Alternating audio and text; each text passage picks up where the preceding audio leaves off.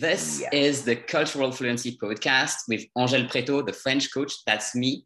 Today in episode number five, I am with Joris Le Chêne, another fellow French person who's going to speak only English to you. Well, at least today.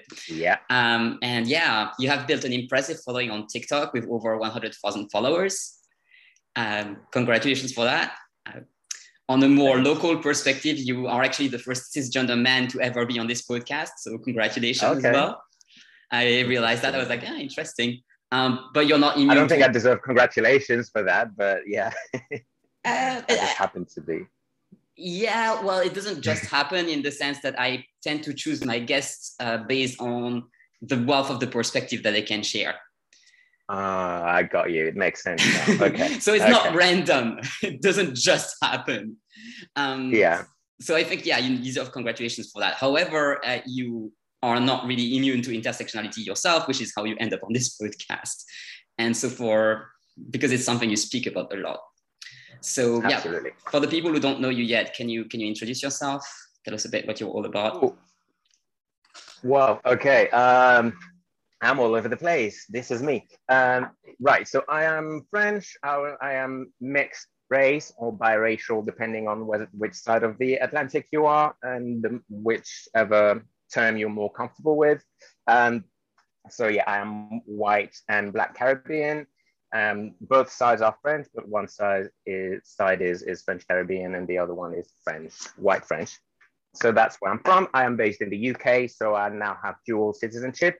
I am a fully Brit um, citizen, subject of Her Majesty the Queen, and I can't be kicked out by whichever policies that our current British government is trying to implement.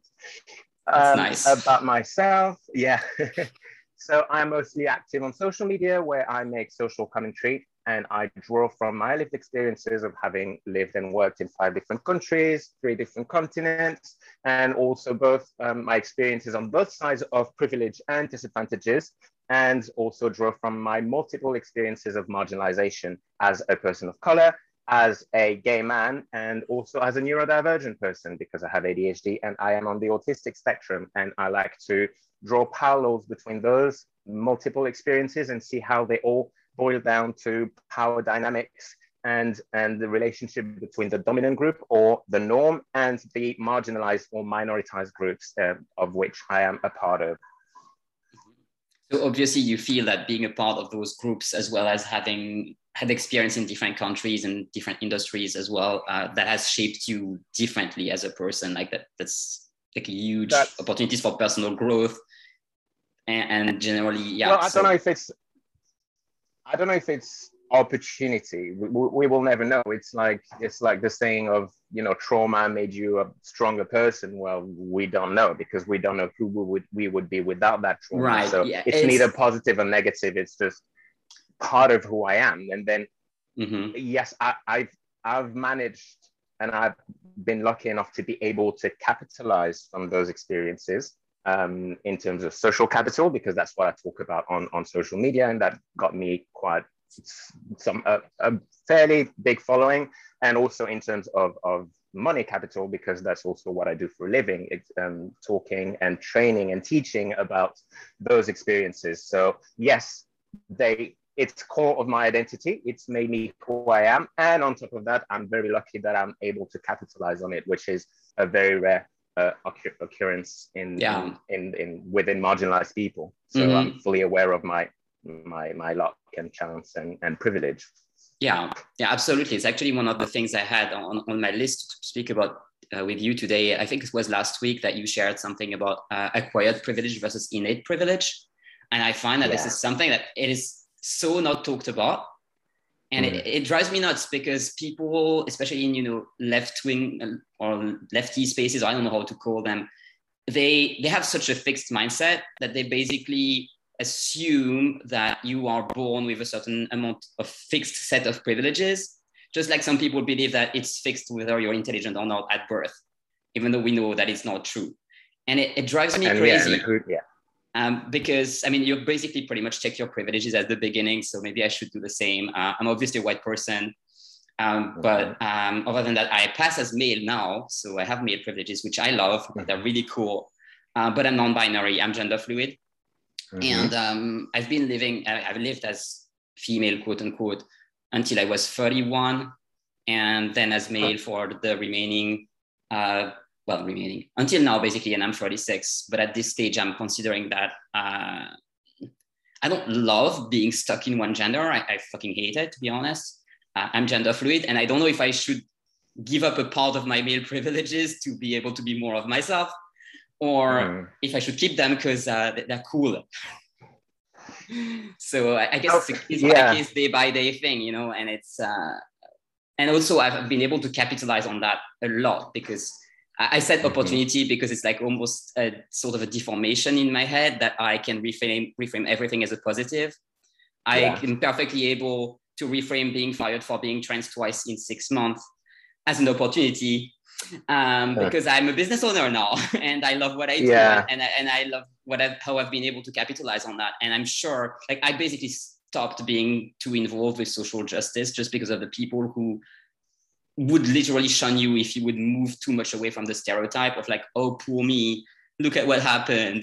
And the cow, like, it, oh, it's it's tiring. Yeah, that's, I'm in the middle of that right now. And yes, it's it's particularly frustrating. I wouldn't, I always keep in mind that this is nothing in comparison to the kind of pushback that we get from, from conservatives and for bigots. But still, when it comes from within your ranks and within the people that you consider as part of your community sharing your values, it's much more it's, it's much more difficult to deal with because there's no room for debate and growth within our mm-hmm. community, and, and that becomes very toxic. But when I say that, I, I want to make it clear that I'm not saying that, for instance, the left is more toxic than the right, because this is something that is very often then um, Um, then appropriated by the right, that they used to say, you see, the left is terrible, blah, blah, blah. And then they run away with it. And then we kind of like gave that weapon to them. So I'm, I'm, I'm conscious mm-hmm. of that. But but it is something to be talked about when the, the lack of nuance within within the left, um, it, it's, it's a problem. Yeah. And, and it's almost as if we don't want to get into our own nuances because we're afraid of giving weapons to, like, you know, I wish people would understand what's like an internal discussion within the community and what is something like, it's almost like people can't have context. Yeah. Why? Yeah, and and, and very often these these normal healthy conversations or deb- and debates, they are portrayed as, you know, being cancel culture, being this or that, which is inherently racist, because when you use those terms to diminish and and de- delegitimate some healthy conversations by calling them cancel culture, for instance, then you you end up with us not being able to have those conversations. Mm-hmm. And and then just to go back to what you said earlier about, you know, what the conversations we're having around privilege, and unfortunately, people are really good at spotting privilege uh, in others, but whenever it comes to looking inwards and trying to realize the ways in which your position, you may have benefited from it in certain ways, all the while being marginalized, a lot of people are not ready for that. And a lot of people who claim to be leftist are not ready for that. Mm-hmm. And that becomes a really big problem, because I think that you cannot enter a space, um, a space of marginalized people without first acknowledging your privileges and your positionality, your position in relation to those other marginalized identities. And that's something that I try to do all the time, and and I feel like, yeah, not everyone is on the same page. Mm-hmm. And that's a problem. Do you find that you have a lot of success uh, in having people uh, trying to get people to acknowledge their own personal position and the privilege that they do benefit from, or is it something that's an uphill battle every step of the way, which you're losing? Well, that's because I I, that's I mean my exp- limited experience with that is like, whoa whoa whoa I, I waste of my time, but perhaps yeah. it's different for you. It depends on the context. That's literally what my trainings, the trainings that I deliver on anti-racism, privilege and bias, that's literally what they're based on. And that's what we spend a whole hour doing, is realizing how we all benefit from some privileges and some disadvantages. So it takes time, and it takes people to literally sit down and listen to you and take in what you have to say. So it works mm-hmm. in in setups and in situations where I know I have two and a half hours, three hours to talk to people, and I know I have the time to make my points, and I, I know the steps to get there. I don't go there straight away. So right. it, it can work, and it does work most of the time in those contexts. Now, if you look at social media and TikTok and, you know, how you only have a few seconds to make a point, then th- there's not much room to make that case. So mm-hmm. it's not that efficient, because all of those complex notions that take nuance and patience and attention, this is exactly what, what social media are built to avoid. Right. So I'm talking TikTok, I'm talking Twitter, where you have to be, you have to catch attention and you have to go straight to the point, and it turns into slogans, which certain mm-hmm. concepts do not fit into slogans. And then you end up with some like negative backlash when yeah. you know you, you you know that the person would actually be on your side if they got your point, but they're not listening because they they didn't they, they don't allow for nuance, and, and mm-hmm. they already have this this preconceived idea of what you're trying to say, because it sounds like something that they've heard before, but right. from from bigots or from people who come with a completely different approach. And they they will respond to that instead of actually engaging with what you actually said. So mm-hmm. it, it, it can be very frustrating. So yes, it's a very positive experience in my experience in my work, but not so positive when it comes to what I do on social media. Right, that makes sense. Yeah, that, that's why I personally am so afraid, and I kind of suck at social media, because I cannot be concise. I cannot make a small point. Like, it's not possible. Your point yeah. is always nuanced and contextualized, otherwise it's not a point. And that's totally why I wanted to have a one hour long podcast, because now we have time to speak about these mm-hmm. things. And I'm actually very admiring of people like you who make, like, in one minute or in less than one minute, a point that is thought provoking. And, uh, mm-hmm. but most of the time I want to take that point and have a, like, sit down with you, have a conversation to see if, uh, just pull it out. And, like, I have a perfect example for that, because I've been through your TikTok this morning to prepare this interview. And in mm-hmm. one of them, which was extremely short, you said hot take. Beauty privilege is the only privilege that society gives you, but doesn't want you to know you have. And I'd really want you to elaborate on that, because, mm-hmm. I mean, I could be completely wrong, but I just don't see it. We just um, spoke about how privilege is invisible to the one who has it. That's, like, one of the main principles of privilege. And it appears that the whole of society is built on the fact that people have privileges, but don't know that they do. And at the same time, you say that the only privilege that fits this description is beauty privilege, and I'm like, wait, how does that not apply to all the other privileges? Okay, so Please. First thing is, it. This is exactly what I hope to achieve when I post on so- social media. Yay! I don't expect you to get to get or to agree with me straight away, but I hope to start a conversation, and then I. I really appreciate when people are like, okay, I'm not sure I get the point, let's elaborate, because I love to do that. The problem is that a lot of people just see it and see it and it's like, oh, well, it doesn't make sense because you said something different last time. I don't want to hear from you anymore because you you just, just you're a hypocrite. And it's like, mm-hmm. let's get some nuance, let's get into the meat of it. Okay, so that was the first acknowledgement, and that actually answering your question. Um, yes, privilege is invisible to those who have it.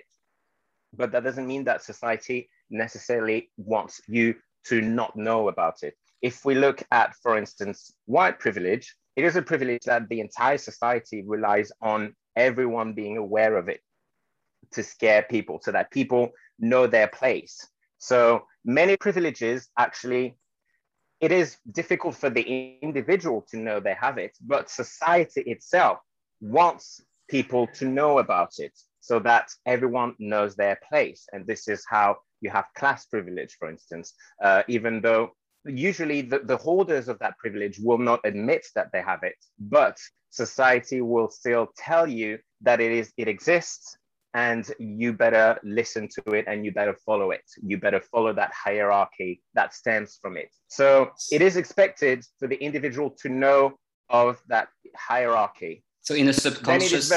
level, I'm sorry, yes. I don't mean to introduce, but like it's more like they know it subconsciously and they act on it, even though they don't uh, consensually, like uh, con- consciously acknowledge it.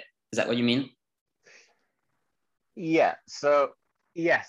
So let's say let's take any privilege. Let's say someone is someone is holder of privilege, so they have privilege. It is usually socially rewarded for the person to acknowledge that they have that privilege. Let's say uh-huh. a white person, right? If they admit that they may benefit from their whiteness, it is usually well perceived, apart from from far right and, and bigots mm-hmm. and stuff like that. But it, it is usually perceived as someone being aware of, of their privilege, and it is rewarded by society. Right. If you acknowledge that you are wealthy and that it has consequences and that it may stem from injustice, it is usually well received and rewarded. But then if you start talking about beauty privilege and you acknowledge that your conventional attractiveness uh, gives you some adv- advantages, then it is very often received as, who the fuck do you think mm. you are? Well, you're not all that. You're not that, you're not that sexy. You're not that beautiful. And the, the, the response very often misses the point that you're not calling yourself, you, you're not passing judgment uh, on, on your look, because very often you can be aware that you benefit from beauty privilege and still hate yourself and hate the way yeah. you look. So those two things are different. But uh, so yeah, instead of being um, received as, you know, the, the result of structures in society, because we don't choose the way we look, And, but we can be aware of the many ways that we benefit from it. But this is a conversation that is considerably more difficult to have when we talk about beauty privilege than mm-hmm. other privileges. Yeah, that, that, I think, I don't know if that yeah. explains. No, no, it does. Yeah. That is that is so interesting. Um, yeah. I, why do you think that is? Like, why would we specifically single out beauty privilege as opposed to any other one? I think because it, it probably stems from good intention. The, the, the thing is, that if there's a negation that beauty is a social marker. Why? It's because we want everyone to feel, or at least the idea is that we don't want people to be disappointed or to be disheartened by the idea that beauty is an absolute and that you either have it or don't have it. So to counter this narrative, people have come up with the idea that, you know, beauty is in the eye of the beholder, uh, beauty is subjective, um, so there is no such thing as beauty, we are all beautiful in our own way, which, which stems from a good intention, but at the same time, it negates the social factor, the fact that in our society, it is a tangible thing that either benefits you or may further marginalize you, whether regard, depending on whether you fall within that norm or outside of it. Uh, so there's a confusion when we talk about beauty privilege. It is, it is, it is received as a brag, and not as uh, the acknowledgement of a power dynamic that is built by society and that we're not responsible for, but that we can look into how we may benefit from it or be marginalized by it. So it's, it's probably this misunderstanding, but because it touches on the core of who you are and how you see yourself, it is much more, it is much more comfortable to just see beauty as this subjective thing that has no tangible effect, as opposed to beauty as a social construct that does determine your position in society. Yeah, no, I think I get it. It's almost like people can't make a difference between beauty, which is in the eye of the of the beholder, which you can have a subjective perception, and a conventional attractiveness, which by definition is conventional, and people agree exactly. on it. Like personally, exactly. for me, the way that I perceive beauty, I guess because I'm a trans person and I'm also queer and whatever, I have a really hard time perceiving conventional attractiveness as beauty. Like it's something I see the difference mm. very easily yeah. because I can find someone very beautiful and know that they're not conventionally attractive. Where at the same time, I can know that the person is conventionally attractive because I know what criteria, uh, but I, I look at that person like, like what? Like, for example, I, I made a series of videos about Bradley Cooper, who was elected the sexiest mm. man alive in two thousand eleven. And the French went crazy over it when that happened. There were like a number of interviews, which are something to react to on YouTube, which is what I did. And okay. he, I, I, I understand that for a man having call, been called the sexiest man alive, he has to fit very tightly in the criteria of conventional attractiveness. I, I don't, I don't. I mean, I, I, I see. Okay, like he's a he's symmetrical. Yeah. but, And that's the thing. There's a talking about beauty as a social construct doesn't mean that we're talking about your tastes. So you yeah. can have completely different tastes from the the convention conventional beauty and still acknowledge that there is such a thing as conventional beauty, which yeah you may mm-hmm. disagree with, but we you can still have that conversation. You yeah. can be attracted for a certain type of people that you know are not conventionally attractive and you know are less likely to benefit from beauty privilege. So those are two different mm-hmm. things, but yeah, people can very often struggle to separate the two. Right. How do you feel that beauty privilege intersects with racism in your case? Well, um, that's the, ooh, uh, how many hours have we got? Not more than one yeah, hour like... total, but we can make a second episode if you want. Yeah, the, um, well, the beauty standards uh, are, are built around whiteness as yeah. the default. Therefore, existing outside of those standards that automatically already gives you like weighs you down already. Um, I think I am the example of someone who started as a person of color, therefore invisible, as mm-hmm. especially the part of my life, the part of my youth that I spent in, in a white majority society, that, that I spent in mainland France, because I grew up in, in Guadeloupe, in the Caribbean, and then I moved to mainland France. So I really right. experienced two different experiences of two different societies, one black majority society and then moving to a white majority society. So, and then I became, I became invisible. It's not mm-hmm. even that I was ugly. It's that I was invisible. I was on, I, I was on, I wasn't on anyone's chart of, of beauty. Right. right. As, so this is an experience that I really, so I ended up internalizing that I was not even on any scale of beauty. And that therefore I was, yeah, because I was a person of color and I'd internalized that I could not be perceived as attractive unless by someone who's exceptional and someone who happens to be extremely open-minded. So it is something that I carried through puberty and I entered my adult life with those internalized perception of ex- extremely negative perception of me not having beauty at all, not benefiting from that. And I think probably as a trauma response, I then took my career towards modeling. And I think that's the reason why, one of the reasons why I got into modeling was also a way of reclaiming my beauty. And it turns out that I was fairly successful in into modeling. So this is also why I'm so confident in talking about beauty privilege and how one might benefit from it, because I was a model for fifteen, fifteen years, or oh. even maybe more, yes. Uh, I still technically, I'm a model, I am represented by agencies, and if I'm available, then I will do the jobs.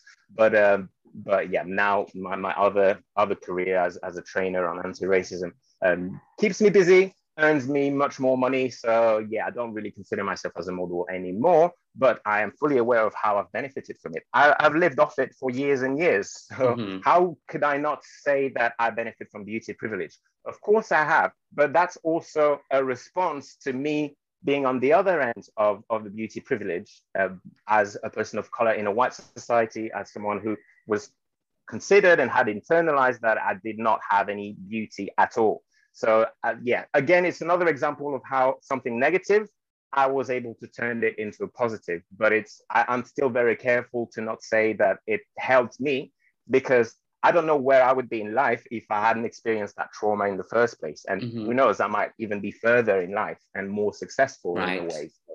We would never know. All I can tell you is that, yeah, I've turned that trauma into something that benefited me, but I don't know if I would have benefited more if I hadn't had that trauma. Yeah, and also, I mean, clearly, you fit in a certain idea of, of beauty, even though it's not a white one, because otherwise you wouldn't have been able to have a career as a model. Absolutely. And I'm, I'm yeah. wondering if it's so, something recent. I'm sorry, just go ahead. Yeah, yeah, no, carry on. I'm, I'm wondering if it's something, if it's something rather recent that we tend to have more diversity in modeling now than we did when you and I grew up, or if it's just something that's more visible because of the internet.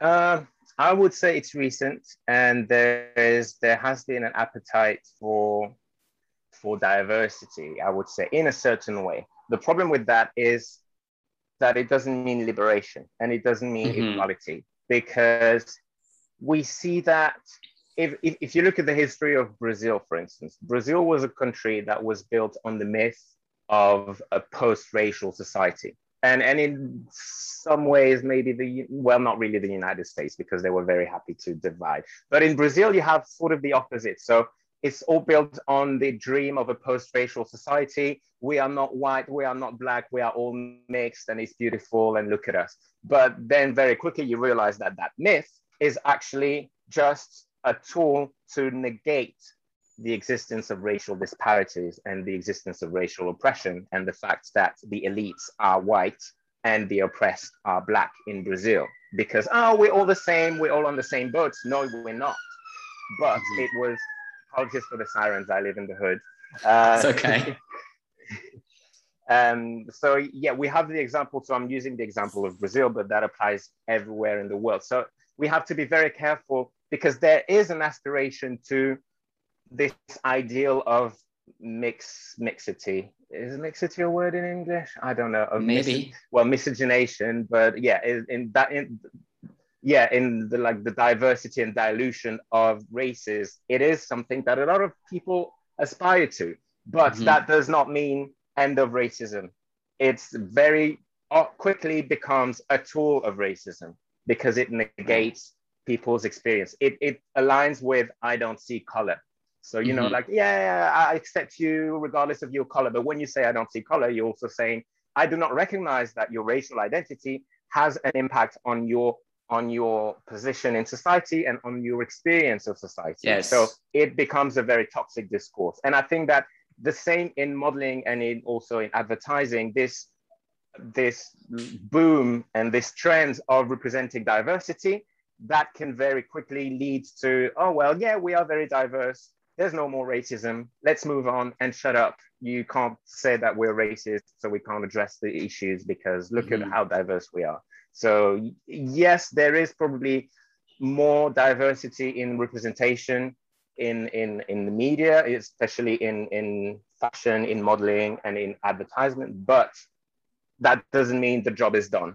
We have to be extremely careful because this can be a tool of oppression as well. Yeah, it's something that unfortunately I'm extremely familiar with as a trans person. Yeah. Because the same way mm. that people don't see color, they also don't see gender and don't see a difference yeah. between cis and trans. But the same people who say that, they will very happily enforce sexism on a trans man, pretending that they're not doing it. And yes. if you don't see it, how can you behave so differently to men and women and chuck me together with women in one category? You have to be seeing something. Yes. Yeah. And yeah, it's, I've, I've, well, I've not experienced it firsthand, but I've witnessed it happen. I've witnessed trans men being, the in the way they were being addressed to, you could see that it stems from misogyny, because they were yeah. perceived still as women by the people who were attacking them, and they were treating them as such. So, mm-hmm. so it, it, then it becomes very complex, because you want to, to recognize The, the the trans person's identity, but you also know that they still so they experience um, oppression from from all sides of yeah. their, their identity, and they're denied all of those identities at the same time, mm-hmm. all the while being oppressed for them. So yeah, it's yeah, it's it's you know that's why I'm terrified of trying to live as gender fluid and having more people know that I'm not a cis man, or especially a cis het man. Um, It's, yeah, it's terrifying, because I've lived through that. I almost died. And, yeah, yeah. you know, like depression is real. And, and now I'm stronger, I, I hope, but it feels like it's a double-edged mm-hmm. sword. And I, I'm wondering, I mean, we had this conversation quickly at some point. I'm wondering if it's worse in French-speaking uh, situations or, or like in France, as opposed to English-speaking situations, because it feels like the French speakers are ten years backwards compared to the people who can get their information in English. Mm-hmm. But well, you're in a great position you, you to tell have, me about that. Well, actually, I was literally about to say you would have to tell me, because when it comes to to, to gender uh, gender debates, I don't well, know. Gender or racism. I don't, I don't like really know much about what happens in France. Yeah. I actually I don't know much either, because yeah. I, I live in Austria. Yeah. I used to live in, like, the whole being trans thing happened in Germany. So I don't actually know okay. how it is in, in France. Um, but I know how I interact with French people when I meet them. It's just a small subset.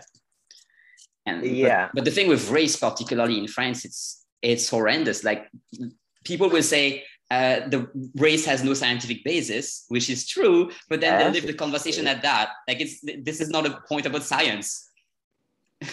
Yeah, it's like, yeah, we can acknowledge that race has no biological uh, foundation, and, yeah. and at the same time recognize that it is also a social construct that does have really concrete uh, results on, on people's lived experiences. Uh, but usually, yeah, we stop at that. And um, yeah, I have many questions to ask you, but this is not. Uh, yeah, because sure, like, like for it's, instance, it's, the, the it's a relaxed conversation so in ahead. French.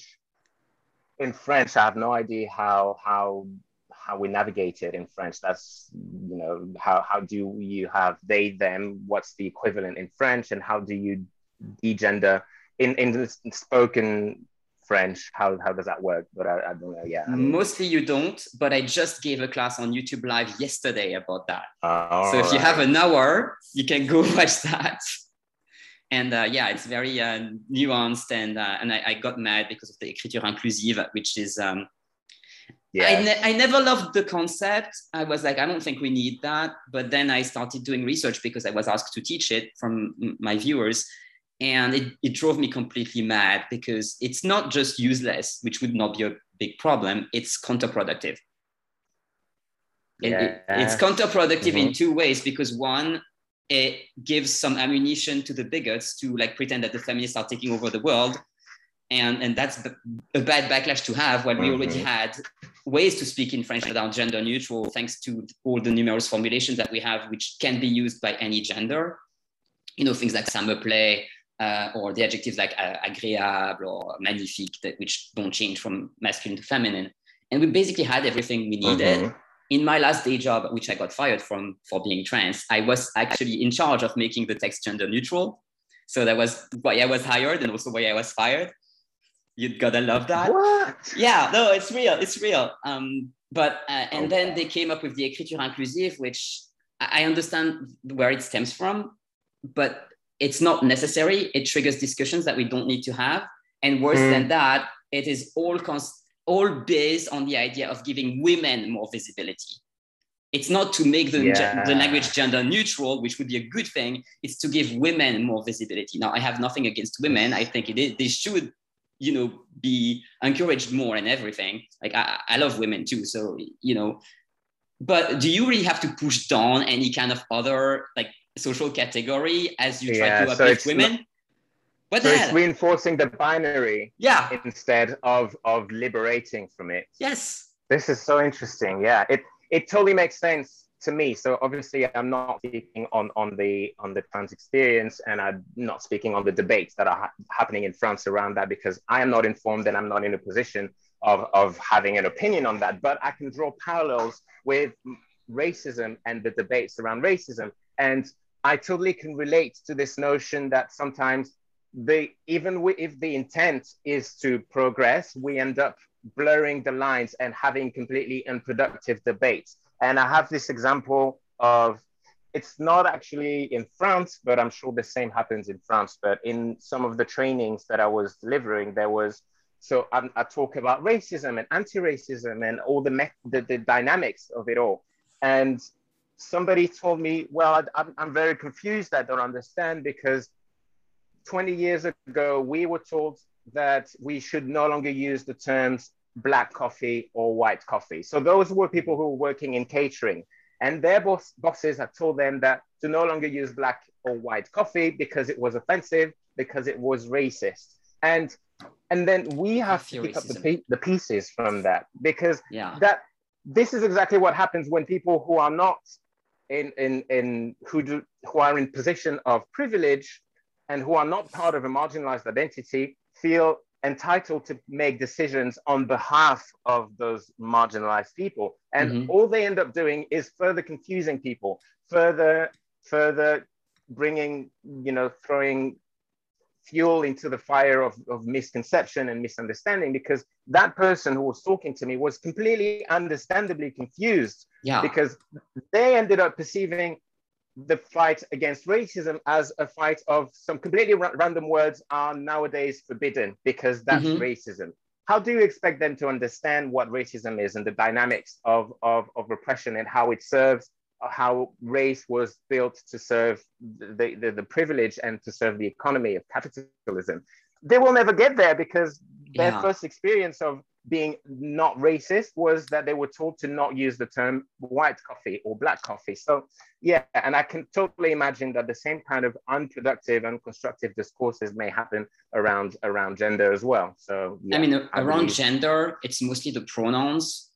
Mm-hmm. And like when I had my last day job where I struggled so much and eventually I didn't manage to keep myself in the company, uh, the well-meaning colleagues who were really trying to be nice, they were obsessed over pronouns. And me, especially at the time, I didn't care. I was like, yeah. it does not, it's not about the pronouns. Like you can't, you can't, like, I want you to stop being a sexist. Okay. It's not mm-hmm. about what pronoun you use. It's it, the pronoun is a small word. It's your entire behavior that, you know, you need That's, to like yeah. readdress. Don't dismiss me when I speak. If, if you're going to, you know, it's, it's not a pronoun and it, it, ah, it's, it's tiring. And I'm really annoyed that a lot of the, um, debate, quote unquote, ends up being a debate on words. So whether, you know, so it's mm-hmm. white coffee or black coffee or a pronoun, it's, it boils down to people think that racism is in speech. Now it can be in speech, sure, uh, but it's but like a very small, yeah. yeah. And, and the same for sexism and, and, you know, transphobia and all of that. Like when we are complaining that trans women are killed in the U S on a now probably weekly basis, because it used to be monthly, but it's increasing. They are not complaining about someone who didn't respect their pronouns. They're complaining about someone who killed them and will probably be let off with a light sentence if we even, you know, sentence them at all because they had trans panic. What the hell? Like this has nothing yeah. to do with a fucking pronoun. What the hell? Yeah, and this is the problem of, of, of individualizing a system of oppression instead of, of looking at how society in general contributes to oppressed people. We are, we are turning it into a person. So racism is not the ways in which uh, people of color are more likely to be incarcerated, to be arrested and all of that. No, it's racism is a member of the K K K. So mm-hmm. that so it's very convenient for people to look at the most extreme version of personal, overt, intentional racism, because they're like, oh, well, I'm not like them, therefore I'm exempt. I'm I'm not a racist. And I believe that it's probably very much the same when it comes to, to, to transphobia. There is yeah. this notion of a, a transphobic person. People look at them and they're like, well, I'm not like that. I don't think that trans people should be killed. Therefore, I'm good. And, and I don't need to examine the ways in which I may have benefited from from my gender privilege, from from being cis, or et cetera, et cetera. So I mean, yeah, like yes, I, yeah. They don't think trans people will should be killed, but they also don't think that trans people should be hired uh, or, or kept yeah. within a team. You know, so uh... yeah, yeah. Or they think that trans people make it always about their transness, or they think that they should disclose it uh, in in at the first date, or, or things like that. So yeah, they. They don't perceive themselves as transphobic, but they, they're happy to be the vehicle of yeah. of the, the ideas that lead to, to trans people being murdered. So, yeah. And, and they aren't willing to look at their own behavior and acknowledge how they behave differently. Like, for example, the reason why I was fired last time was because of communication difficulty. And so when I went to speak mm. to a, uh, a trans advocate person and tried to, you know, find a lawyer and so on, because it was completely illegal, Uh, the person asked me, okay, like, but were they indeed communication difficulty? Like, is this a real reason to, like, is this true that there was? And I was like, oh yeah, I was fired on a Friday, and on a Monday, the um, company was expecting an outside uh, counselor person to come and talk to the entire team to fix the communication difficulties that the entire team had. So of course there was communication difficulty. However, only one person was fired over it, me, you know?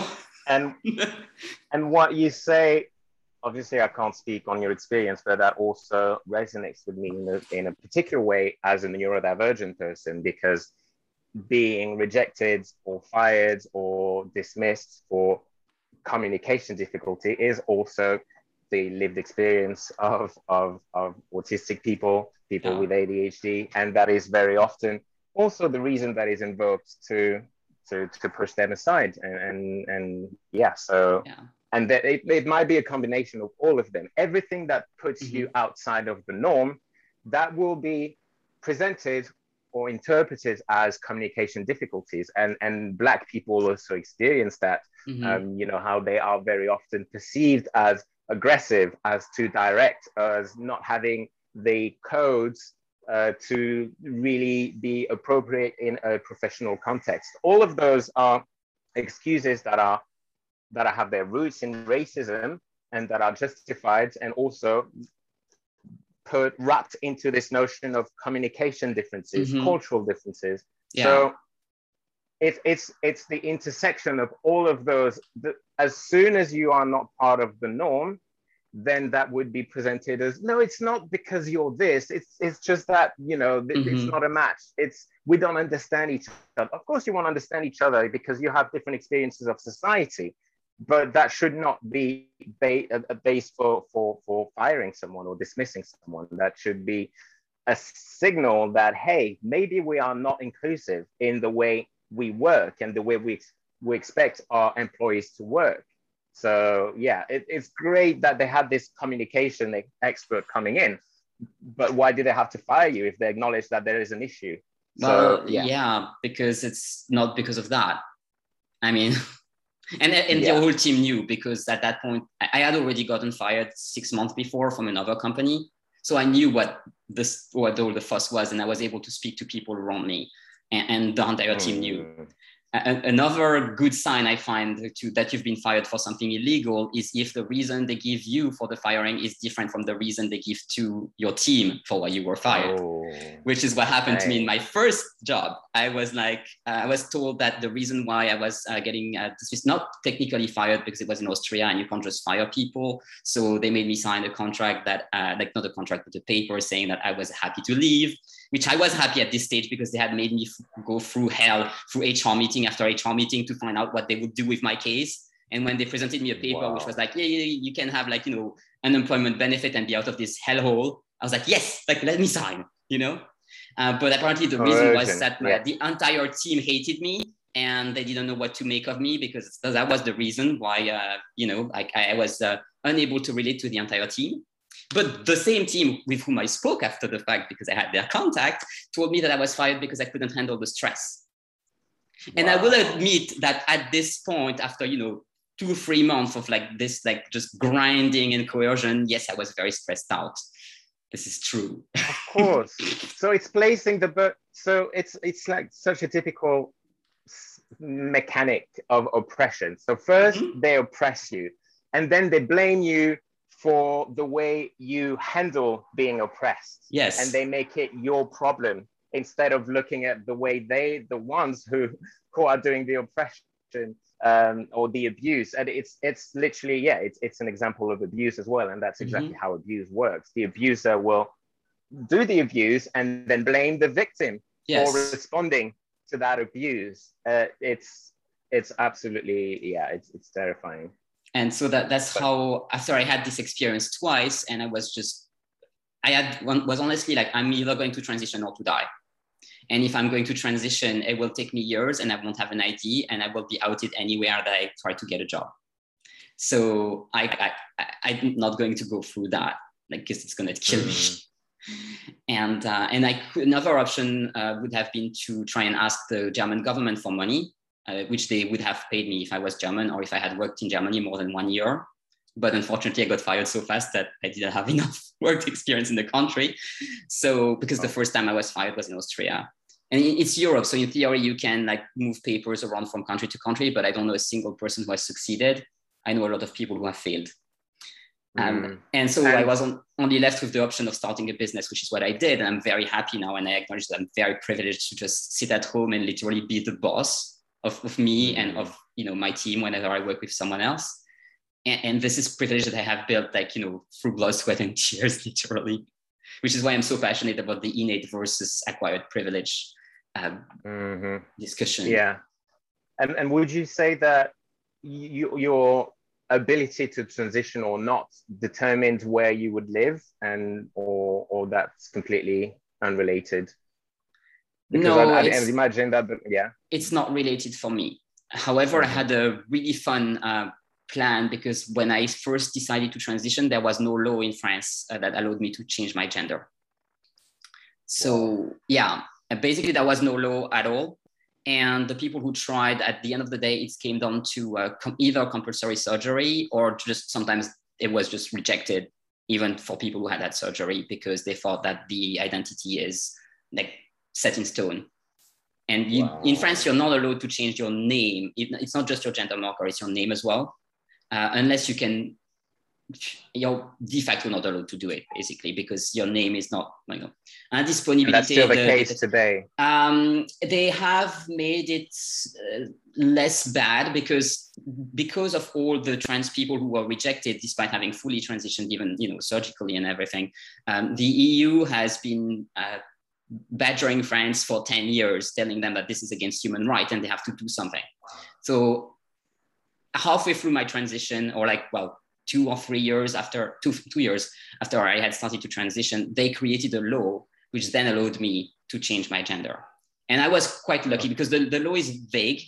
And so it kind of depends on whom you meet and who's looking at your file. But I acted out like the, you know, straight man role very well in court, and therefore they let me through. But I got lucky that it happened at that point. Before that, I had a plan of acquiring the German citizenship through being married with my ex-wife. And then after that, using the German law, which did exist, to change my gender, which would have taken so, a lot more time. So the law in Germany is is is more accommodating to, to trans people than in France? Not anymore. Uh, because Not the law anymore. in Germany okay. is twenty years old, and the law in France okay. is only two years old now. Okay, but that's crazy that it took France so long compared to Germany, which is typically perceived as as a less progressive country yeah. when it comes to, to gender and, and sexual orientation. As, I don't know if they have uh, gay marriage now. But they do now, if, if um, they, two years. Okay, if the, yeah. okay, so that's fairly recent, right? So yeah, I, I actually wasn't officially married. Uh, I was officially mm. in, a, um, how, can I, can, how can I call that in English? Like a recorded civil partnership. partnership? Yes, a civil okay, partnership, yes. if you will. Yeah. yeah, because I was legally female and my wife as well at that point. Which, which is crazy, because if we had gotten married, well, if we had gotten, like, you know, signed the paper two months earlier, we would have been married because she was legally male. But then she changed her marker and I still had my female marker. So we were same sex. And then I changed mine. So we were straight again. Wow. What the heck? Okay. Same yeah, couple, that... three options. Yeah, three. Wow. Okay. Well, and we weren't yeah, even we... together all that long. Like, we were together like three years and a half total. Yeah, the, the hoops that you have to go through. Yeah. Um, but yeah, I'm, I'm actually shocked to realize how backwards France still is. I mean, yeah, you so yeah. you're saying that there's this this is getting better now, but yeah, I had no idea that up until recently it was so bad still. Um, not saying that it's great now. I, I mean, the, not, the uh, law is better, but I don't live in France, so I can't really tell, but I'm very happy to be in stealth that I can tell you. And yeah, but I'm yeah. I'm, I'm happy and, privilege-wise. I'm not happy in my identity. That's a problem. And is okay. transitioning covered by by the uh, healthcare system in France or in... in uh, yeah, like, yeah, I'm pretty yeah, sure it, it is. Okay. I haven't done it myself, but I'm positive that it is, huh? yeah. Um, also in yeah. Germany, I mean, all over also, Europe. Yeah. Yeah. So. Okay. But wow, yeah, like yeah, you can be covered by healthcare and still have to find a way to support yourself through it. Like, that's two different things. And they have a good system for, you know, if you're unemployed or anything, but you can easily fall through the crack if you have moved countries, or if you haven't worked enough, or if you're too young or too old or whatever. It's, uh, mm. it, it's, it's so kind of crazy. If, yeah. Yeah. It's kind of crazy when you think about it. You happen to be, yeah. if on top of that you happen to be, let's say, a, a migrant or someone who has, oh. for whatever reason, has troubles to prove, you know, the legality of their existence, then oh that God. intersects and that yeah. ends up making it worse. Yeah. That's how in France we have so many trans sex workers who are in that situation. Mm. Because, yeah, yeah, like no no papers, or like papers that aren't the right ones, and it's just, it's it's a mess. It's a nightmare. And of course, like if you're an quote unquote illegal immigrant or you're undocumented, you're very likely to also not be white. Of course, right. Of course. Yeah. So you don't have that as well. Yeah, so this is how we see the intersection of, of your racial identity and your gender identity intersect, and that makes you even more marginalized. Yeah, I mean, yeah. You... yeah, which is one of the reasons why, like, I think it's important when you're a marginalized person to acknowledge the privilege that you do have, because it's the only thing that you can leverage. Like, mm-hmm. I mean, if yeah. you have an, um, um, an interest in like getting out of the hole that society has put you in, what you need to look is like, okay, in your hole, what do you have that you can possibly use as a ladder? Because Absolutely, for me, yes. being, being white and being able to pass as male and even having male documentation now, I know it's something that I'm using. And in, for example, building an online business, I know I have a tremendous advantage from passing as a white male. Yeah, because like, you get access be- to more circles, to more spaces yeah. in which you can advocate for people who do not have your privilege. Yeah, but like, so for example, exactly... people don't criticize my prices. Like I've almost mm. never had a client look at me and be like, oh, that's too expensive. And I'm very expensive, like compared to, you know, the average person who teaches French online. And I'm sure this is a male privilege, because every single woman that I've been in a money mindset class with will say how people think that, she, pretend that she's too expensive, even though technically women are less expensive than men. And it's... Yeah, and this yeah. is exactly... This is exactly, you cannot challenge the structures of oppression if you don't acknowledge and, and understand the ways in which oppression applies differently to different people, and mm-hmm. it is not felt uniformly. The problem is that, you know, a lot of people, they that usually implies that you have to recognize the ways in which you may benefit from it. Yeah. And some people are very quick to say, oh, white people, they don't, They, they don't really want to recognize how they participate in racism. People of color may say that, but when you go to them and tell them, okay, but do you also acknowledge that you may benefit from from from male privilege, for instance, or stuff like that, then suddenly, oh no, no, they don't want to do that. And then they accuse you of sowing division among yeah. the oppressed. Um, but yeah, as you said, yeah, you, you can challenge and deconstruct a form of, of oppression if you don't realize what what role you have in it, what position you have in it, given to you by the system. Mm-hmm. So it doesn't mean that, you know, you don't, that it's it's it's very it's it's necessary. You need to acknowledge the tools that you have at your disposal to deconstruct it, and in order to do that, you have to look at your privilege as well. You have to look at the spaces that you have access to. You have to look at the people who are willing to listen to you. Yeah, no, I, I was also a form of privilege that I have is that people actually come to my, you know, YouTube live and classes, and when I talk, they listen. And so I can yeah. speak about topics like privilege and things like that. I don't speak about it a lot because I don't want that to become the core of what I do, because uh, mm-hmm. uh, I've been speaking about it in the past and been hit very hard.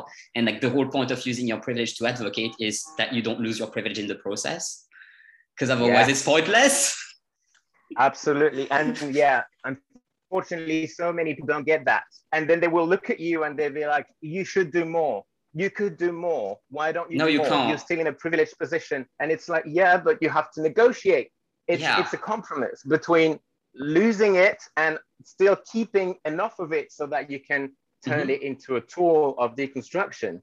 And and and there's a, there is no right way of doing it. Yeah. So, but it's important to know that we're trying to figure it out all the time. So when people accuse you of of still having privilege, it's like, yeah, but you can't give it all up, because then you and you have it internalized as well. Yeah, and you have it internalized as well. So every step of the way, you have to fight yourself to figure out what you can do and what you can't do. So for example, I started yeah. wearing nail polish again, like uh, mm-hmm. two, two, three weeks ago, which I hadn't done for years. And I was terrified at the beginning, and I didn't really have a reason to be. Like, people kind of tend to appreciate it, but who knows, like, how much is too much? Like, when I started being, like, exploring my gender, you know, a couple of months before I got fired, uh, I started wearing binder, I started using, you know, male shower gel, things like that.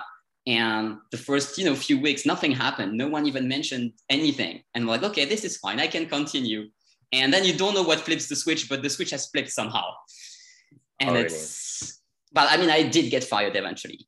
So yeah, I don't know what, mm, yeah, you know, like it's, it's terrifying because, and also the people who are doing it, like, you know, the people who fire you or whatever, they're covering up their asses in the process so that they can't be sued or ideally can't.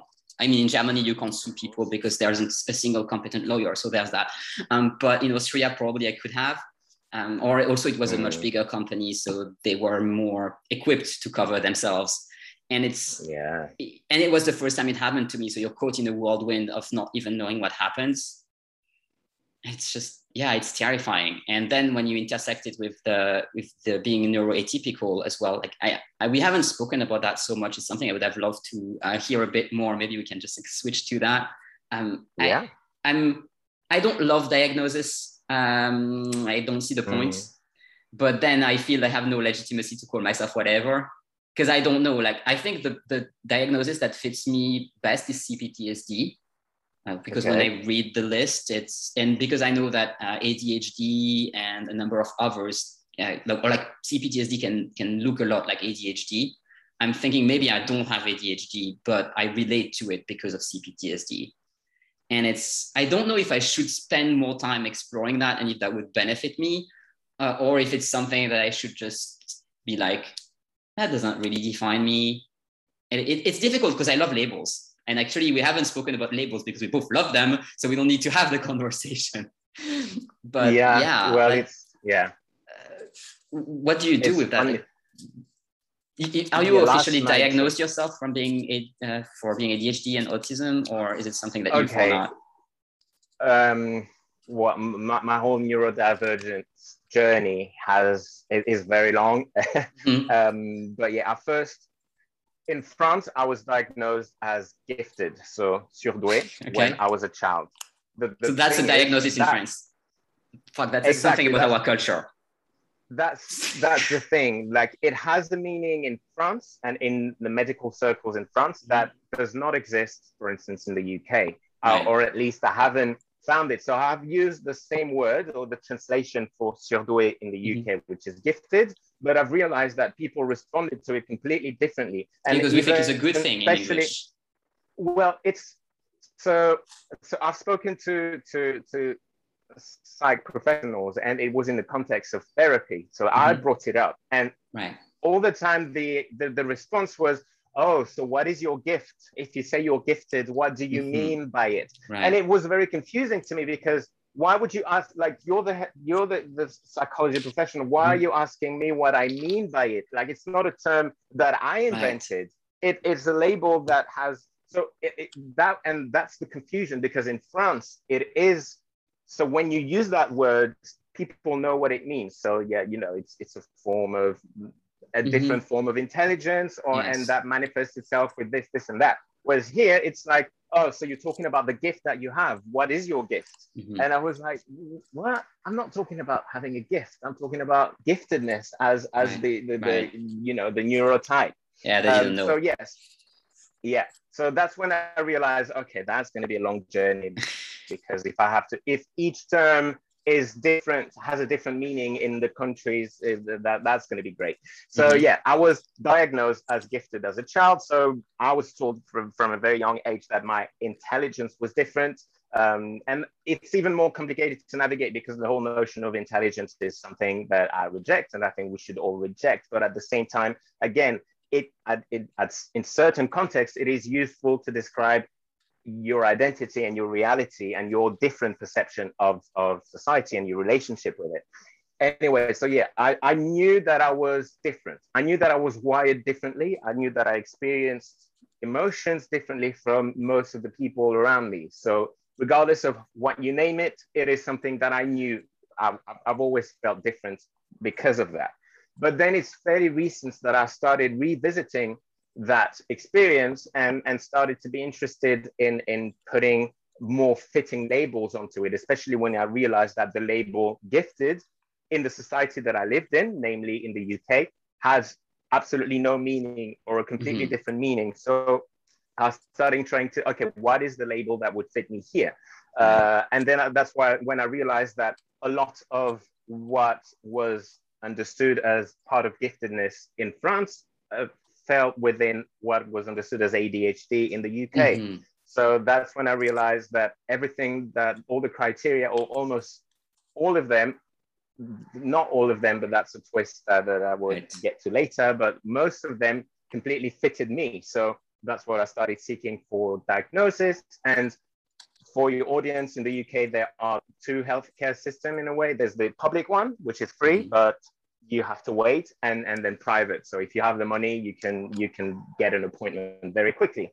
So I've pursued both avenues. I mean, I first tried to pursue the public avenue, um, but there was a waiting list for diagnosis. And fun fact, it's been three years and I'm still in the queue.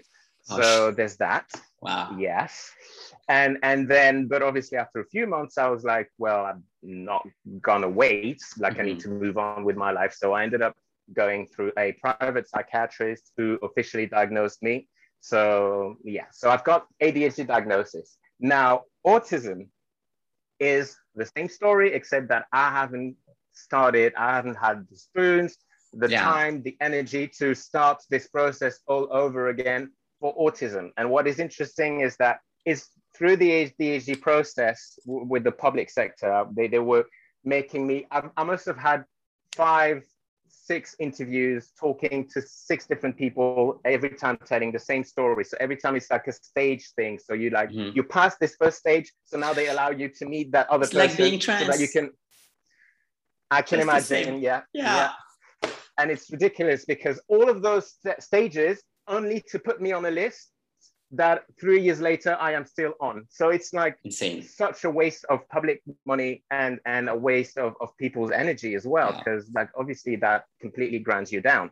Um, but yeah, where was I getting? Oh yeah, so through each of those stages, there was always at some point someone mentioning, okay, but what you're describing sounds a little bit like Asperger or sounds mm-hmm. a little bit like autism, you know? And at the time, I was very dismissive of it, not because I didn't believe them, but because I felt like, if they start taking me into that direction, that means that that would take me away from my A D H D diagnosis. And I wanted that diagnosis to have access to medication to try and mitigate the negative effects of A D H D. So I was very focused on, which is ironic, I was focused on A D H D. Um, I was extremely concentrated and attentive to go towards um, A D H D diagnosis because of that medical reason.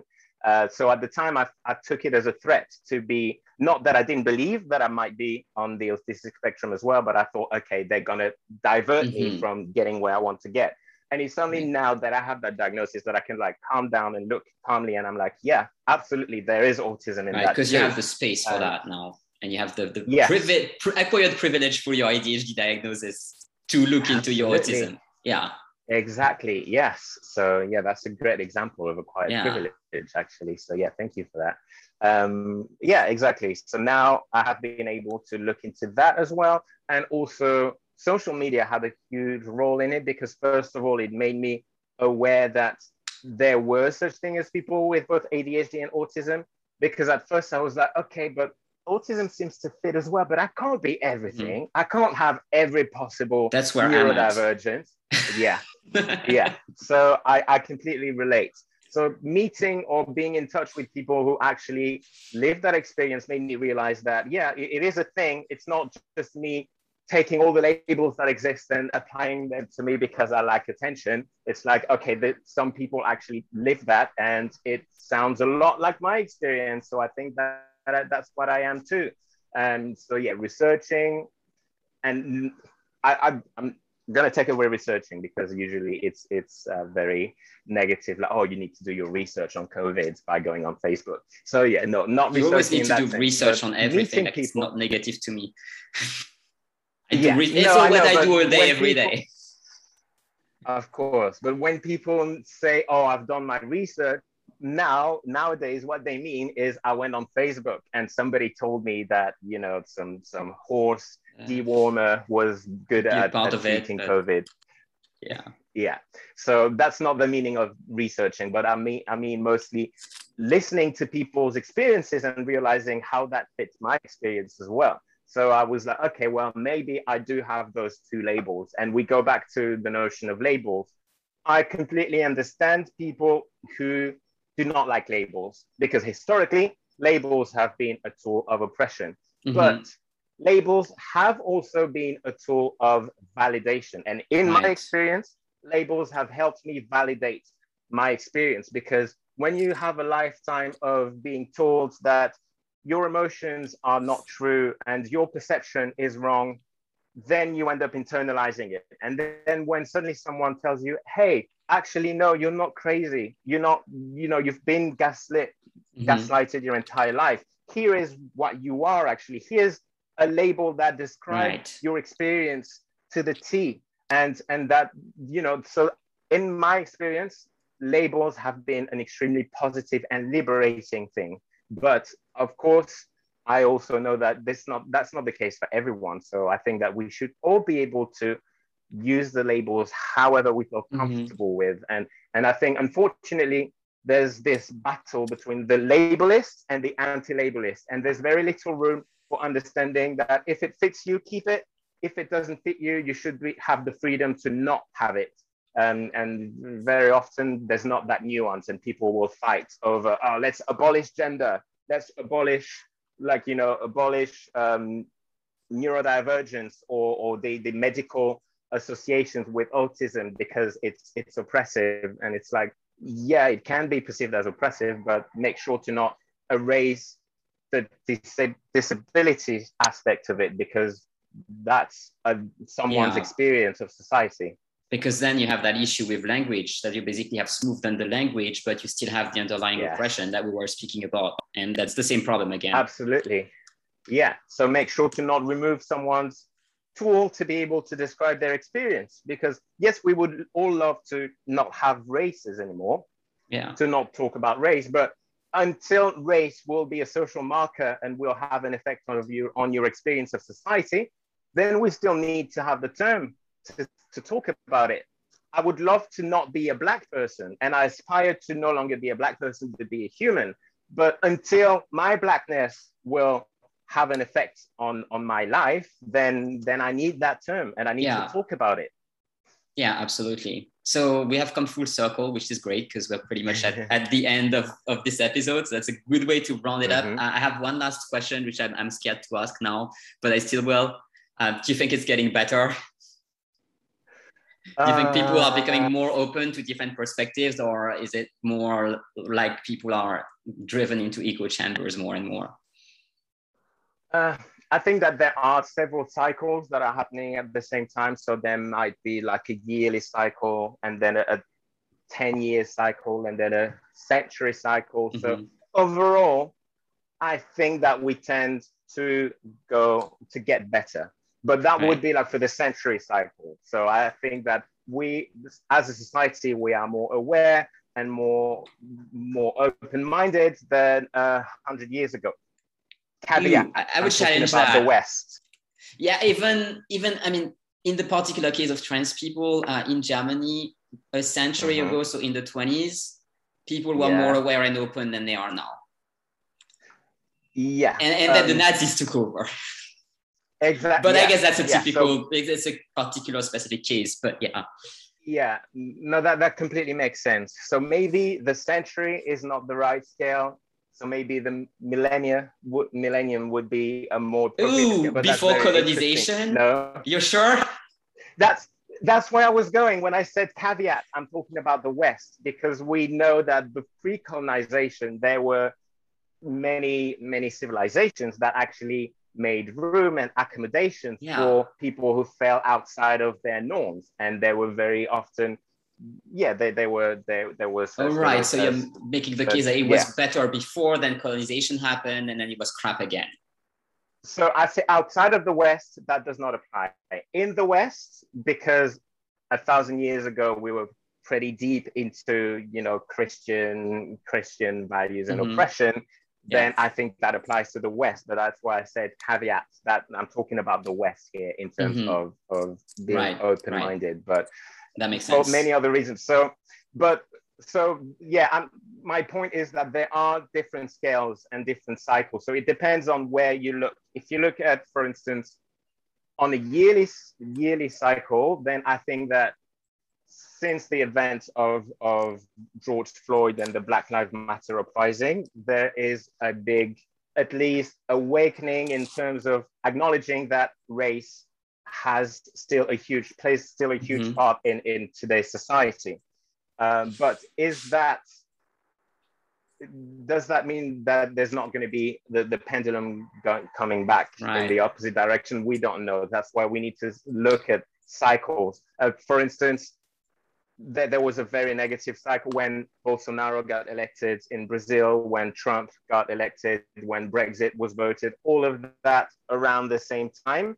Um, and that was coming off the back of, oh my God, Obama is president of the United States. We are now in a post-racial society. So we see that there are some cycles that are coming back and forth. Mm-hmm. Um, right. So trying to answer your question, are things getting better? It depends on what scale you look at. Right. I think that overall things are getting better, but that doesn't mean that there's not going to be a huge setback at some point that is going to take us hundreds of years ago. The example of Nazi, of the Nazi Germany is a really good one, because if we look at Germany in the nineteen twenties, in terms of being progressive, open-minded, mm-hmm. et cetera, yeah. et cetera, it, it's almost like, wow, like what, in a hundred years, like we've almost gone full circle. They were almost mm-hmm. more open-minded and progressive then than now. Yeah. So how did we get to go so far back? So by saying things are getting better, it is also important to keep in mind that that doesn't mean that we are um, safe from a, a Nazi, you know, dark ages again, or yeah. something equivalent. And this is almost what we got with Trump. Mm-hmm. And I don't know if we're clearly out of it yet. I don't think we completely got ourselves we'll out see, of yeah. that risk. We'll see in a few years, but it is completely possible. So I don't like to say things are getting better, because we still need to be really careful. Mm-hmm.